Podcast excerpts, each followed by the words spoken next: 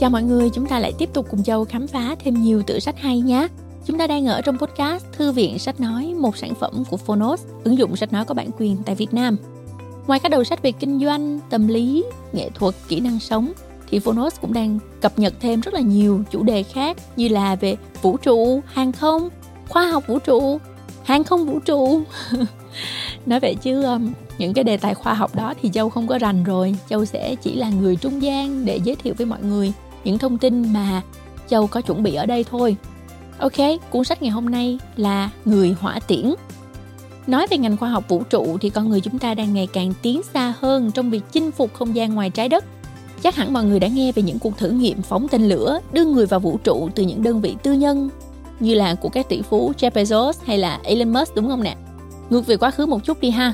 Ở cuốn sách này, tác giả Robert Coulson kể câu chuyện về ba phi hành gia bay lên mặt trăng, hiện thực hóa ước mơ của người Mỹ trong việc chinh phục không gian và dẫn đầu thế giới về khoa học vũ trụ. Tác giả cho chúng ta được đồng hành với ba phi hành gia qua từng thời kỳ, từ chiến lược chinh phục mặt trăng của NASA đến cuộc chạy đua vũ trang, khoa học kỹ thuật của hai cực thế giới sau Thế chiến thứ hai. Cái hay của người hỏa tiễn là tác giả đã thuật lại một cách chân thực, lôi cuốn cuộc chạy đua giữa người Mỹ và Liên Xô đang xen giữa những câu chuyện buồn vui, hiểm nguy lẫn nghịch cảnh của các phi hành gia trong dự án. Nghe hấp dẫn đúng không các bạn? Câu chuyện thật rất là kịch tính. Bây giờ chúng ta sẽ cùng lắng nghe chương một cuốn sách ngay bây giờ nhé.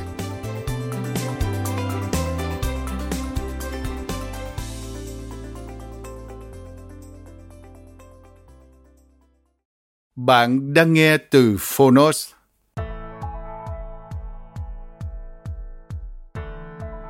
Người hỏa tiễn Chuyến du hành cảm tử của ba phi hành gia đầu tiên bay lên mặt trăng. Tác giả Robert Cushon Người dịch Nguyễn Bình Thành Thới Ngọc Tuấn. Độc quyền tại Phonos Alpha Books.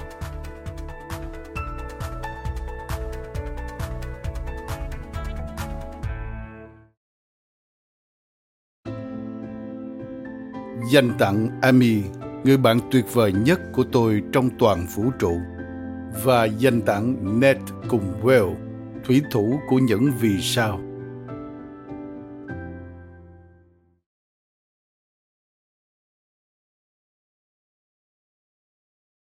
Mở đầu, đếm ngược. Ngày 21 tháng 12 năm 1968, bốn ngày trước Giáng sinh, ba phi hành gia được nai nịch an toàn ngồi bên trong một con tàu vũ trụ nhỏ ở độ cao bằng tòa nhà 36 tầng. Chờ đợi những thời khắc đếm ngược cuối cùng. Họ đang ở trên đỉnh một trong những cỗ máy mạnh nhất từng được chế tạo.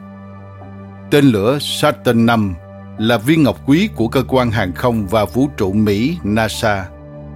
Một phương tiện có thể tạo ra năng lượng ngang một quả bom nguyên tử nhỏ nhưng nó chưa từng chở người và mới trải qua hai lần thử nghiệm. Lần gần nhất vào tháng 8 trước đó lại thất bại thảm hại. Ba phi hành gia này không đơn thuần là bay vào quỹ đạo trái đất, hay thậm chí là vượt qua độ cao kỷ lục 1.373 km từng được xác lập. Họ dự định vượt qua gần 400.000 km để tới nơi mà chưa ai từng đặt chân đến họ muốn lên mặt trăng. Dưới chân họ, nước Mỹ đang lao đao. Năm 1968, chứng kiến những vụ mưu sát, chiến tranh, biểu tình và bất ổn chính trị chưa từng có trong lịch sử đất nước. Từ hai vụ ám sát Martin Luther King Jr. và Robert Kennedy cho đến các cuộc bạo động ở Chicago và sự xa lầy trong chiến tranh Việt Nam. Vì lẽ ấy, tạp chí Time đã vinh danh nhân vật của năm là The Dissenter, kẻ bất đồng. Nói thêm, Martin Luther King Jr. sinh năm 1929, mất năm 1968, là nhà hoạt động nhân quyền người Mỹ gốc Phi, nổi tiếng với quan điểm bất bạo động.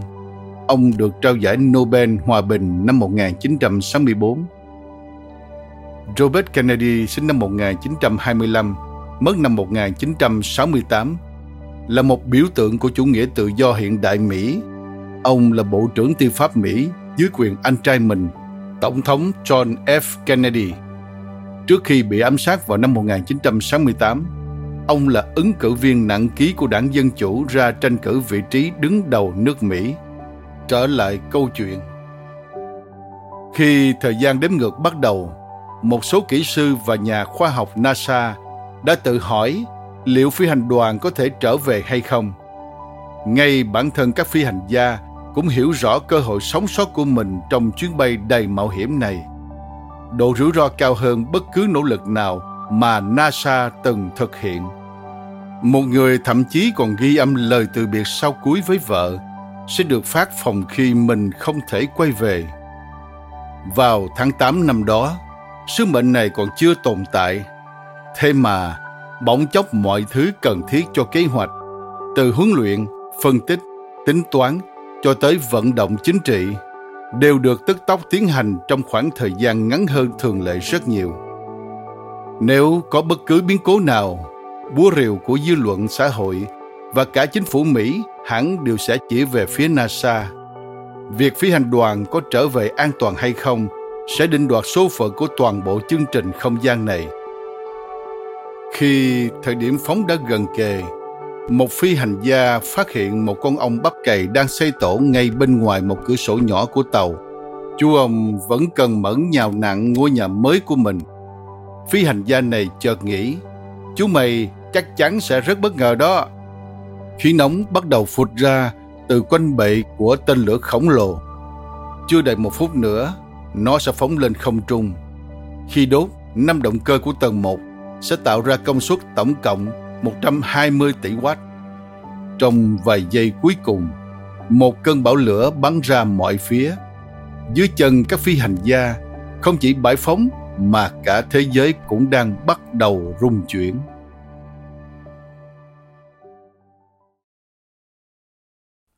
Chương 1 Anh có muốn lên mặt trăng không?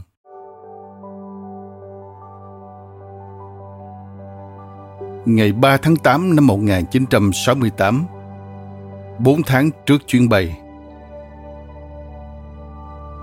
Trên bờ biển Caribe Viên kỹ sư George Lowe lặng lẽ vuốt ve nền cát và tự hỏi liệu mình có nên đánh đổi mọi thứ để giành chiến thắng trong cuộc đua không gian và góp phần giải cứu thế giới không?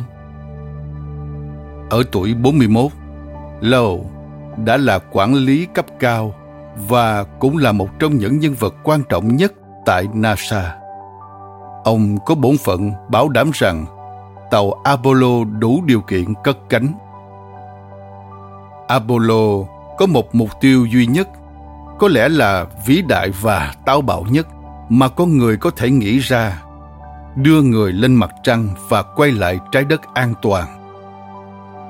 Vào năm 1961, Tổng thống John F. Kennedy cam kết rằng nước Mỹ sẽ đạt được mục tiêu này vào cuối thập kỷ.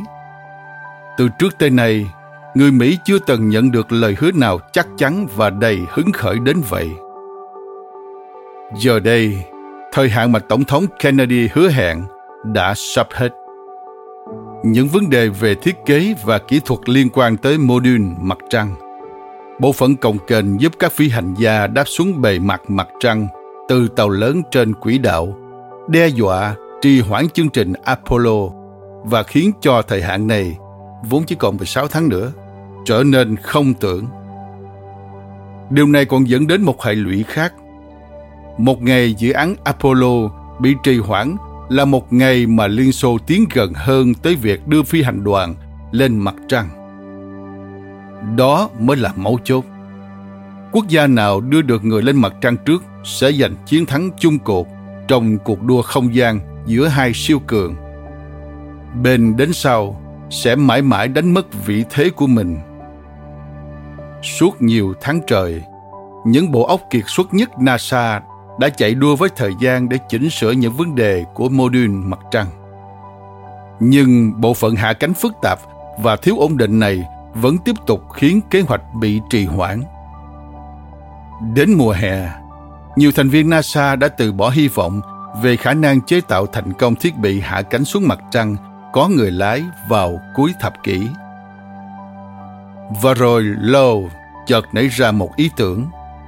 Sáng kiến này lóe lên chỉ vài tuần trước khi ông đến bờ biển này. Một điều rất điên rồ, một sự mặc khải, một giấc mơ. Nó nguy hiểm và rủi ro hơn bất cứ kế hoạch nào mà NASA từng tiến hành.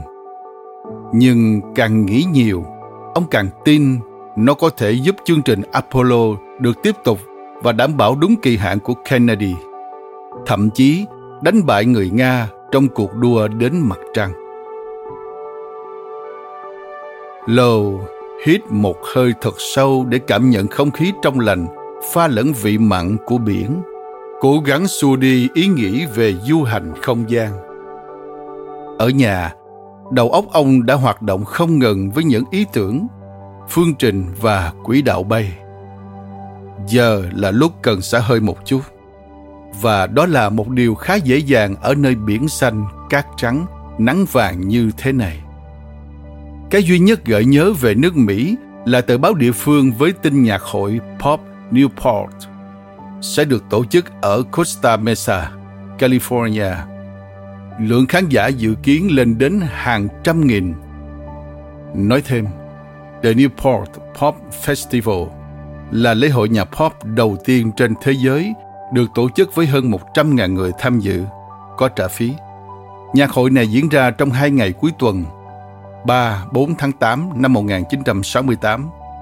Nó thường được gọi là Newport 68 để phân biệt với Newport 69 được tổ chức vào năm sau, với lượng khán giả tăng gấp đôi. Trở lại câu chuyện. Họ mang theo những thông điệp phản kháng mạnh mẽ trước thềm đại hội đảng Dân Chủ toàn quốc ở Chicago. Đây vốn đã là một năm đầy sóng gió với những vụ ám sát và bạo động Bờ biển yên tĩnh này đúng là nơi mà một người như Love cần. Nhưng Love vẫn chẳng thể nào khuây khỏa. Ông tản bộ dọc bờ biển, ánh mắt xa xăm hướng về Moscow và mặt trăng. Suy nghĩ và tưởng tượng miên man về cảnh nước Mỹ cùng thế giới đang chìm trong biển lửa. Năm ngày sau khi Lô trở về từ kỳ nghỉ, một người đàn ông nghiêm nghị với cái đầu lớn quá khổ đã đến làm việc trong một phân xưởng lắp ráp khổng lồ ở Downey, California. Nhiệm vụ của ông là chế tạo một cỗ máy đến từ tương lai để biến thế giới thành một nơi an toàn cho thể chế dân chủ. Hết lần này đến lần khác, phi hành gia Frank Borman mở rồi đóng cửa sập của mô đun chỉ huy tàu Apollo một khoang hình nón sẽ mang phi hành đoàn gồm ba người lên mặt trăng. Ông đã chứng thực rất nhiều lần rằng cánh cửa hoạt động tốt nhưng vẫn không ngừng đóng mở để đảm bảo nó luôn mở được trong bất cứ hoàn cảnh nào. Gần đó, hai đồng đội của Bowman là Jim Lovell và tân binh Bill Anders đã kiểm tra các mặt đồng hồ, công tắc, cần gạt, đèn và các thiết bị đo đạc hàng trăm lần để đảm bảo mô đun chỉ huy vận hành tốt. Dù chỉ cao vỏn vẹn khoảng 3,4 mét và đế rộng gần 4 mét, nhưng mỗi cm của mô đun này đều được thiết kế kỹ lưỡng bởi Borman và cộng sự để chống chọi lại hàng hà xa số mối nguy hiểm chết người ngoài vũ trụ. Một chiếc đài bán dẫn gần đó đang phát các bài nhạc nằm trong top 40 đã thu hút sự chú ý của Bowman. Nói thêm, đây là thiết bị phát thanh cầm tay hoạt động nhờ các linh kiện bán dẫn và rất phổ biến vào thập niên 1960 đến 1970 vì sự tiện lợi. Loại đài này dần được thay thế bởi các thiết bị nghe nhìn hiện đại hơn như máy hát dùng đĩa, CD hay giờ đây là điện thoại thông minh với chất lượng vượt trội. Trở lại câu chuyện. Bowman lên tiếng. Bài hát bắt tay thật. Ai hát vậy? Nhóm The Beatles đó, Frank. Lavo cất tiếng rồi phá lên cười. Bowman ưa thích các chuẩn mực. Khi còn bé, ông thuộc lầu tất cả các bài hát tuyệt vời của phương Tây được phát trên đài Arizona. Ông biết hát Cowboy Jack, một đoạn ca của thế kỷ 19, nhưng không dám cất tiếng vì biết Lovell và Enders sẽ nài nỉ mình hát hết bài. Bowman còn yêu những bộ phim kinh điển. Trong các phi hành gia, chỉ mình ông là không thèm xem 2001 A Space Odyssey Phim ra rạp vào tháng 4 năm 1968 của Stanley Kubrick nói về chuyến bay lên mặt trăng của con người. Nói thêm, 2001 A Space Odyssey 1968 là phim khoa học viễn tưởng kể về chuyến hành trình tới sao mộc mà mặt trăng là trạm trung chuyển. Bộ phim do Stanley Kubrick làm đạo diễn và chấp bút, được đánh giá là đi trước thời đại và là chuẩn mực của các phim cùng thể loại sau này. Phim nhận được 4 đề cử Oscar và giành chiến thắng ở hạng mục hiệu ứng hình ảnh xuất sắc nhất. Trở lại câu chuyện. Bowman nói với các đồng nghiệp rằng đó chỉ là khoa học viễn tưởng, còn nước Mỹ sẽ lên mặt trăng với những con người bằng xương bằng thịt. Bowman và đội bay biết rằng mô đin mặt trăng gặp vấn đề và bị trễ tiến độ. Nhưng cho đến khi các kỹ sư và chuyên viên thiết kế sửa chữa xong, phi hành đoàn cần làm gì đó để đảm bảo mô đun chỉ huy hoạt động trơn tru. Họ vào bên trong, kiểm tra rồi cho mô đun chỉ huy chạy liên tục vì đó chính là những gì sẽ xảy ra khi ở ngoài không gian. Rồi điện thoại đổ chuông. Những người khôn ngoan điều hiểu đừng làm phiền Bowman trong lúc đang làm việc. Nhưng người đàn ông ở bên kia đầu dây gọi đến từ một nơi rất xa và nói đây là vấn đề cấp bách. Donald Ken Dickey Slayton có trách nhiệm quản lý việc huấn luyện và chọn phi hành đoàn cho các sứ mệnh không gian có người lái của NASA. Nếu một phi hành gia bay trên tàu vũ trụ của NASA thì đó là vì người ấy đã được Slayton lựa chọn. Khi Bowman biết được danh tính người gọi, ông lách ra khỏi khoang du hành và bắt lấy ống nghe. Nói thêm, khoang du hành Space Capsule là một khoang trong tàu vũ trụ và cũng chính là mô đun chỉ huy có khả năng chống chịu các điều kiện khắc nghiệt ngoài không gian và khi hồi quyển. Nó có dạng nón và là bộ phận duy nhất của cả con tàu trở về trái đất. Trở lại câu chuyện. Dicky, tôi đang thực hiện dở một đợt kiểm tra quan trọng. Ông nói, Frank, tôi cần anh trở lại Houston. Cứ nói qua đây luôn đi. Không, tôi không thể nói qua điện thoại. Chúng ta phải gặp trực tiếp. Bắt một chuyến bay đến Houston, nhanh lên. Vô mình nhíu mày. Nước Mỹ không có thời gian cho những thứ vô lý và chậm trễ. Nhưng Slayton lại là người chịu trách nhiệm. Bất chấp NASA có chính danh là một cơ quan dân sự, nhưng với Bowman thì đây chẳng khác gì là một tổ chức quân sự nên ông cần tuân thủ mệnh lệnh. Ông thò đầu vào trong tàu và nói với hai đồng sự. Các anh cứ tiếp tục công việc nha. Tôi phải trở lại Houston. Bowman leo lên chiếc xe mà mình đang thuê, phóng như bay đến sân bay quốc tế Los Angeles, rồi lên chiếc T-38 Talon, loại máy bay phản lực siêu âm động cơ đôi, hai chỗ ngồi được các phi hành gia dùng trong huấn luyện, đi lại và tiêu khiển. Bay thẳng tới Texas. Ở tuổi 40, ông vẫn mang dáng dấp một học viên của Học viện Quân sự West Point. Mái tóc vàng húi cua, quai hàm vuông với cầm nhô về phía trước. Đôi mắt nâu sắc sảo như radar sẵn sàng dò xét bất cứ thứ gì sai lệch. Ngay cả dáng đầu cũng mang vẻ con nhà binh góc cạnh và lớn hơn bình thường đôi chút, mang lại cho ông biệt danh Squarehead, đầu vuông, khi còn nhỏ. Bowman không thể nghĩ ra lý do tại sao ông phải tới Houston, lại còn đột ngột đến vậy. Ông là chỉ huy Apollo 9, đợt bay thử nghiệm có người lái thứ ba trong số 4 chuyến bay NASA tiến hành trước khi đưa người lên mặt trăng.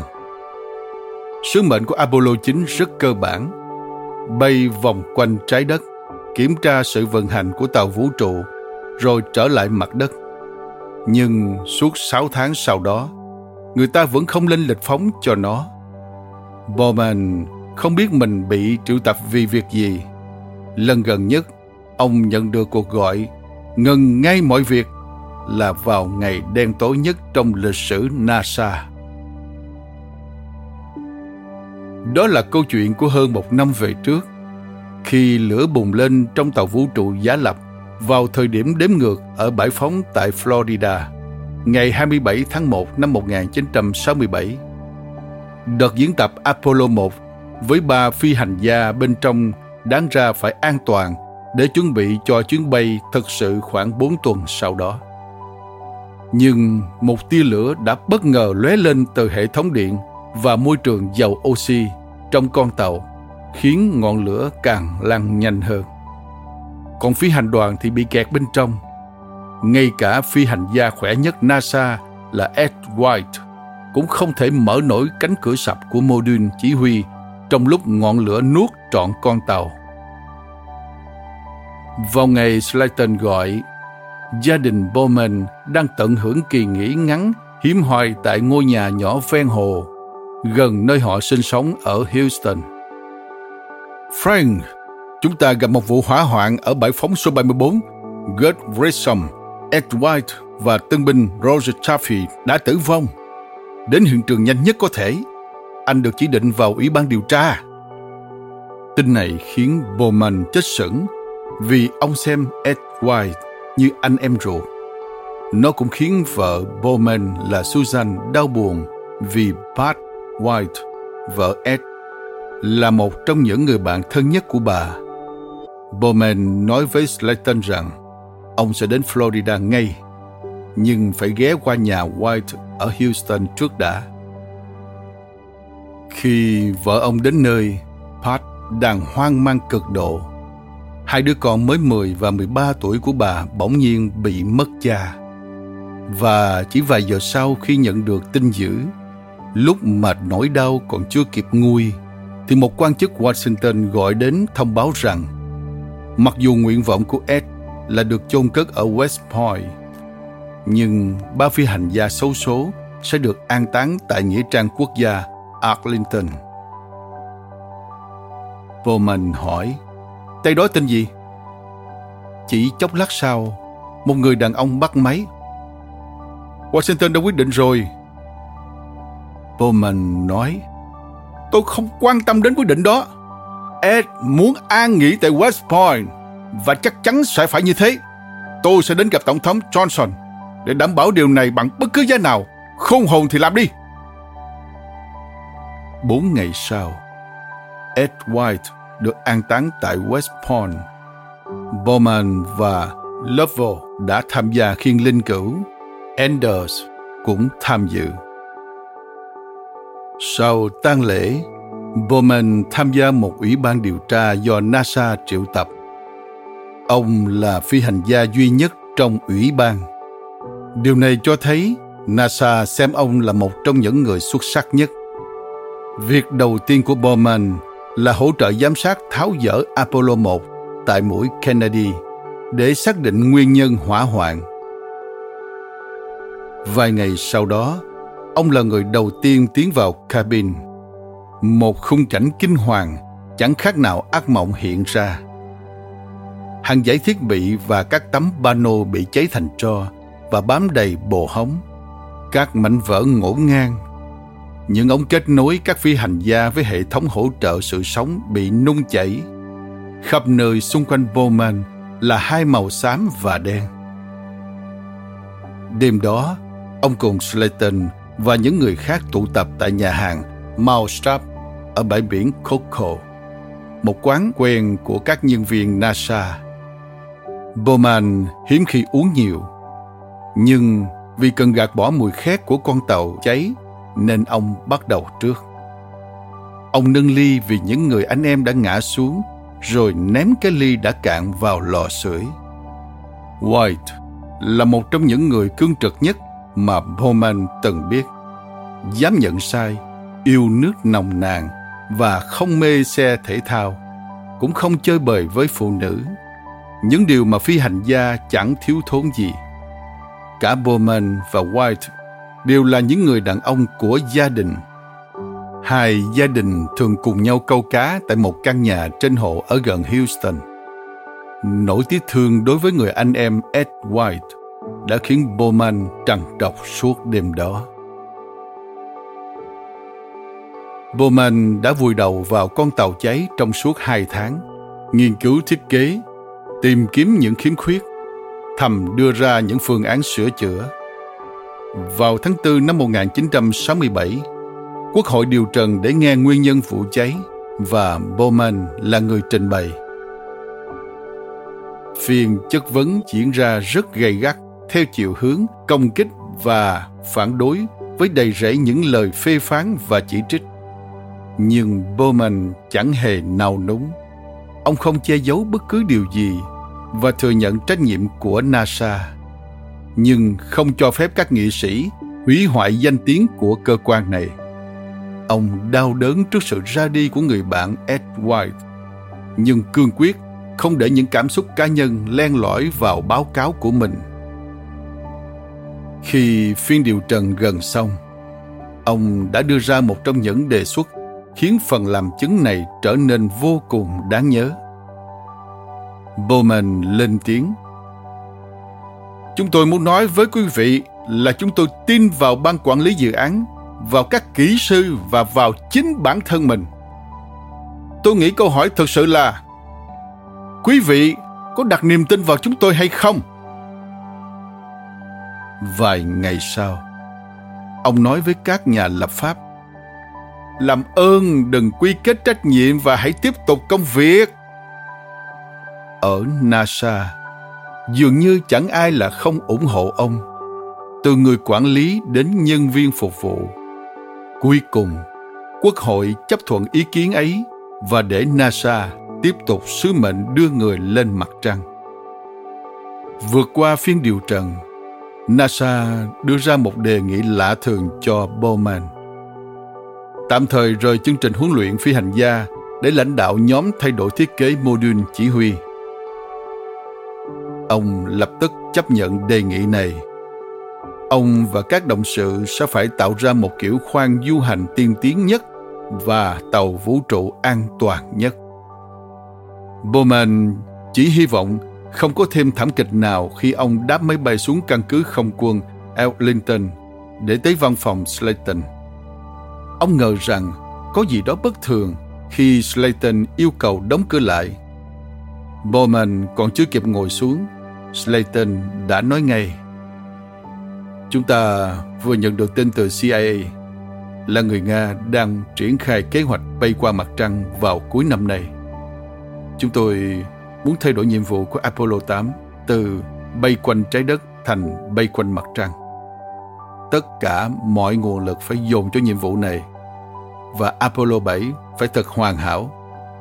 Nếu điều này thành hiện thực, Frank, anh có muốn lên mặt trăng không? Nói thêm, Apollo là chương trình không gian của Mỹ từ năm 1961 đến năm 1975. Chương trình này gồm nhiều lần phóng tàu khác nhau với mục tiêu đưa người lên mặt trăng. Apollo 7 là chuyến bay có người lái tiền trạm nhằm kiểm tra sự vận hành con tàu để chuẩn bị phóng Apollo 8 lên mặt trăng. Sứ mệnh Apollo 7 đã diễn ra suôn sẻ vào tháng 10 năm 1968, mặc dù có nhiều căng thẳng giữa phi hành đoàn và trung tâm điều khiển trong thời gian diễn ra. Trở lại câu chuyện. Ý tưởng này làm Bowman giật mình. Lịch phóng của Apollo 8 đã được ấn định là vào tháng 12 tức là chỉ 4 tháng nữa, nhưng chắc chắn không phải lên mặt trăng. Đây là một sứ mệnh an toàn được thiết kế cho quỹ đạo tầm thấp quanh trái đất. Ở độ cao khoảng 200 km so với mặt đất. Đó là một trong những bước đệm quan trọng trong quá trình đưa người lên mặt trăng. vốn được kỳ vọng sẽ diễn ra trước khi năm 1969 kết thúc. Ở NASA, mọi thứ diễn ra phải tuần tự, không có ngoại lệ. Nhưng lời nói của Slayton chính là mệnh lệnh. Ông muốn Bowman thay đổi nhiệm vụ và bay lên mặt trăng. Hơn 380.000 km và chỉ còn 16 tuần, Slayton không nhắc tới sự thật rằng mô đun mặt trăng có thể vẫn chưa sẵn sàng vào thời điểm đó. Ông cũng chẳng đề cập đến bất cứ lý do nào trong hàng vạn lý do khiến NASA không thể kịp đưa người lên mặt trăng vào cuối năm nay. Trên thực tế, Slayton hầu như chẳng cung cấp thêm chút thông tin chi tiết nào. Ông thậm chí còn không hỏi xem Bowman có cần trao đổi việc này với vợ hoặc phi hành đoàn hay không. Với một lời đề nghị như vậy, Bowman hẳn sẽ cần vài ngày, thậm chí là nhiều tuần để cân nhắc. Nhưng Slayton cần một câu trả lời ngay lập tức. Bowman hiểu được sự thúc ép này. Nếu Liên Xô đưa được người lên mặt trăng trước, cho dù họ không đáp xuống mặt trăng đi chăng nữa, quốc gia này sẽ giành thắng lợi to lớn trong cuộc đua không gian và dán cho Mỹ một đòn nặng trong chiến tranh lạnh. Sứ mệnh mà Slayton đề ra vô cùng nguy hiểm, nhưng nó cũng có thể thay đổi lịch sử.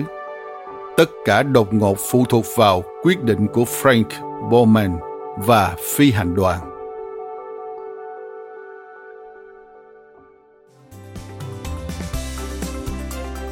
Cảm ơn bạn đã lắng nghe podcast Thư viện Sách Nói. Tải ngay ứng dụng Phonos để nghe trọn vẹn sách nói của kỳ này bạn nhé. Hẹn gặp lại bạn trong các podcast sau.